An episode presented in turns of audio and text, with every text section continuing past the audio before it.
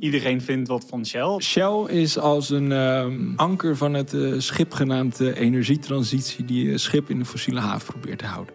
Hallo, ik ben Marjan Verloon, president-directeur van Shell Nederland.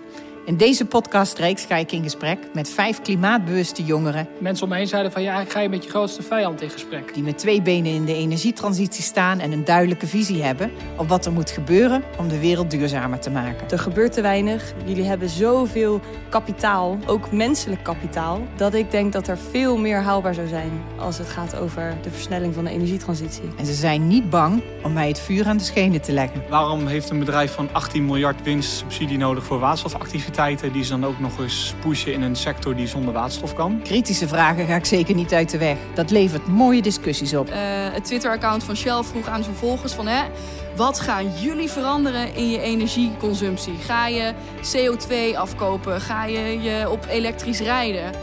Wat ga ik veranderen? Maar Shell, wat gaan jullie veranderen? Wat is dit nou weer voor vraag? Daar sta ik natuurlijk voor open, want ik heb ze zelf uitgenodigd. We hoeven het ook niet altijd met elkaar eens te zijn. Dit is Marjan krijgt nieuwe energie, de podcast.